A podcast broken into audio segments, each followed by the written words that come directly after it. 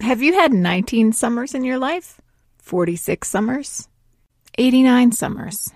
Are they all one big blur? Are they special? Could you use a momentary reminder that summer is fleeting and that if we pause to let in a little bit more adventure or connection, it can have a meaningful impact on our mental health? Today, with apologies to our Southern Hemisphere listeners, we're talking about summer. And then we're avoiding the concept of a bucket list for several reasons. We're thinking about priorities. I work with so many people who have such grand plans for how to relax or connect or have an adventure over the summer, and they're filled with regret when it just doesn't seem to happen. If you want an excuse to prioritize one fun thing that's important to you, you'll want to listen to today's baggage check. Welcome. I'm Dr. Andrea Bonior, and this is Baggage Check Mental Health, Talk, and Advice. Thank you for being here today. Baggage Check is not a show about luggage or travel. It is also not a show about cabbage worms. All right, let's get to it. So last week, I had one of those busy days where I was occupied with stuff all day, going from one place to the next. And at some point, when I sat on my couch, my shades were drawn, but I saw a glimpse of light coming through the window. And I had that strange, confused, and surreal feeling of what time is it? Because it was 8:30 at night, and yet it was still light outside. That's because we were on the heels of the summer solstice. Of course, my listeners in the southern hemisphere have been on the heels of the winter solstice. But I've always been fascinated by these days. Not just because you could supposedly do that thing where an egg spun or stood on its side or something. I don't think that's the same thing as when you can supposedly crack an egg on the sidewalk and fry it. But essentially, the solstices, solstici, have to do with daylight. The summer one, you're going to have the longest amount of daylight of the year. So a lot of people say it's the longest day of the year, which is a little confusing because it's still 24 hours. So the day itself doesn't extend its duration, but you get the most amount of sunlight on an hourly level that day. And of course, in winter, which in the northern hemisphere, the solstice is going to be December 21st as opposed to the June 21st summer solstice, the winter one, of course, has the least sunlight of the year. Of course, depending on your latitude, depending on your time zone, that's going to determine how much you actually get. But for any given place, the summer solstice has the longest duration of sunlight, and the winter solstice has the least. In summer, the sun sets at its latest point on the summer solstice. Of course, the winter solstice is associated with all kinds of stuff. It might have been sort of the origin of Christmas. We had that great episode back during holiday times in December where we talked to bestselling author Jason Pargin about the meaning of the holidays. That has still been one of my favorite episodes because he is such a fascinating person. And if you know his stuff, you would not expect him to be the one talking about the meaning of Christmas. Anyway, getting back to the summer solstice. So last week when it hit, I had that weird moment of, "Oh my goodness, it's 8:30 in the Washington D.C. area and I could still go outside and see." In fact, knowing me, I'd still need my sunglasses at that point. And indeed, some of my son's evening baseball games that week, there I was sporting my sunglasses at like 8 at night. And I started thinking about that sense of time, how summer feels different than other seasons how summer is often associated with a break from school, with vacations, with new adventures, with leisure, with different schedules, with relaxed ways of dressing, with hanging out at the beach. I think it becomes ingrained almost in our circadian rhythms that when you're used to growing up as a kid and having a lighter schedule during the summer, where the need for alarm clocks is lessened, where you're going off the beaten path, where maybe you're just sitting in air conditioning watching Scooby Doo, or you're going down by the local swimming hole, it's a different feel. And I notice this in my clients as well. As summer starts, there's often a sense of anticipation.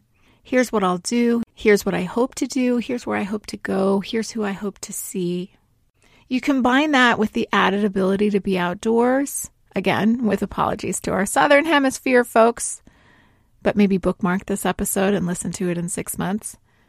But the ability to be outdoors, at least if the mosquitoes aren't too bad, and the increase in well being that added sunlight can have for a lot of us. And you have a situation where summer becomes really special, but it often brings pressure. What I wanted to do today at the beginning of summer is help you figure out how to set a mindset that's going to help you embrace what summer can bring, but also not lead you to disappointment in the fall. What kinds of things are going to be important to you this summer? How can your values best be shown? How can you have a new experience or an adventure, but also potentially have a lot of rest?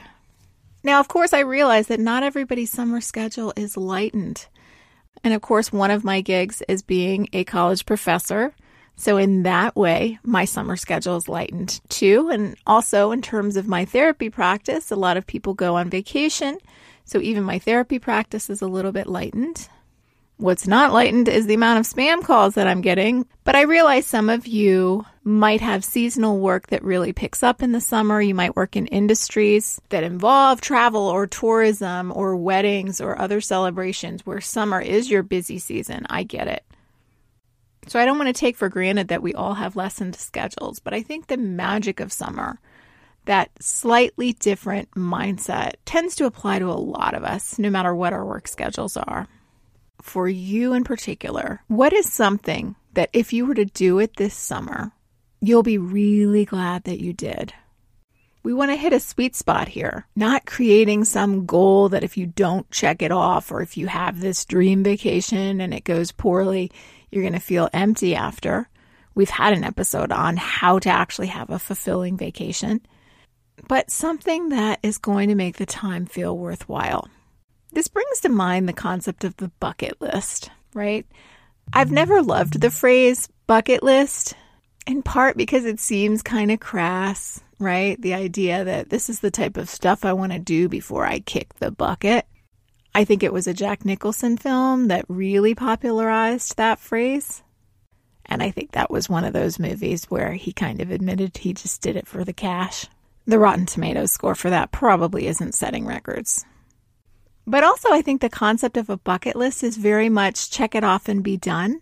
I think, especially in the age of social media, there are so many things that we do just for the sake of saying that we did or showing that we did. See, I went to this spot. Here's the proof. I think that's really tricky because, again, this concept of a list what are lists for? They're for checking off, they're for being done, they're for completing they're not really for savoring or experiencing. So I don't love that phrase, bucket list, but of course there's something to the mentality of it that I think is really valuable. Here's what's important to me. Here's what I shouldn't lose sight on. Here are things that I want to prioritize. Here's things that I don't want to forget to do. Here's the stuff that's more important than the daily run of the mill stuff. So let me keep perspective. So, in that way, I would propose making a summer bucket list, just not calling it that. We're always talking about values here. So maybe your summer bucket list or pseudo bucket list can be not have this particular experience, but it can be something like learn something new. Of course, that's not particularly specific, so then you could get more specific. Explore a new place. Try a new food. Test a new hobby. Try a different type of exercise. A lot of this focuses on novelty and exploration and adventure. All of that's really important for cognitive flexibility.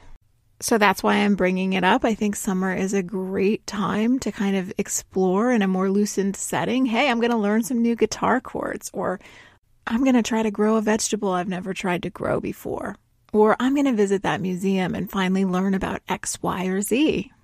But also, your pseudo summer bucket list could have things in it that don't have anything to do with new exploration, but it could be a recalibrating of priorities. One of the things that I'm going through now, my oldest child facing the exit ramp of childhood.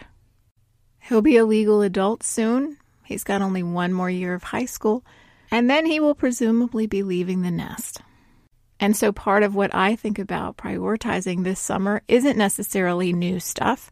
Although I will admit, I do feel a desire to check off every single Washington, D.C. tourist item that there possibly is because it feels strange that I've raised children in the DC area and they've never been to the top of the Washington Monument, whereas maybe some kids from some random Missouri town have. It was closed for renovations for several years, and then there was the pandemic.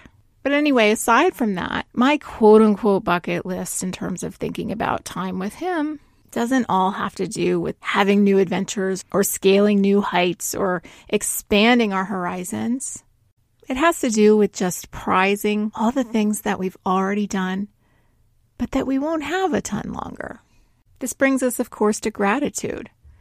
For me to sit and appreciate when he and I are just snacking together in the kitchen, just chatting about random stuff. Or when we're laughing about something funny on a late night drive home from a tournament. This is another reason why I don't love the concept of the bucket list.